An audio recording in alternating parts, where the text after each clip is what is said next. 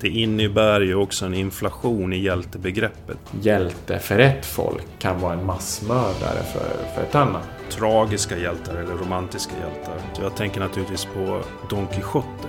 Drar iväg på sin gamla hingst Rocinante. Sanningen är ju då att Luke från början är just den här naiva bondpojken som bor på det öde eh, Tatooine. The man with no name, eller Blondie. Clint Eastwoods karaktärer. Kvinnliga hjältar då?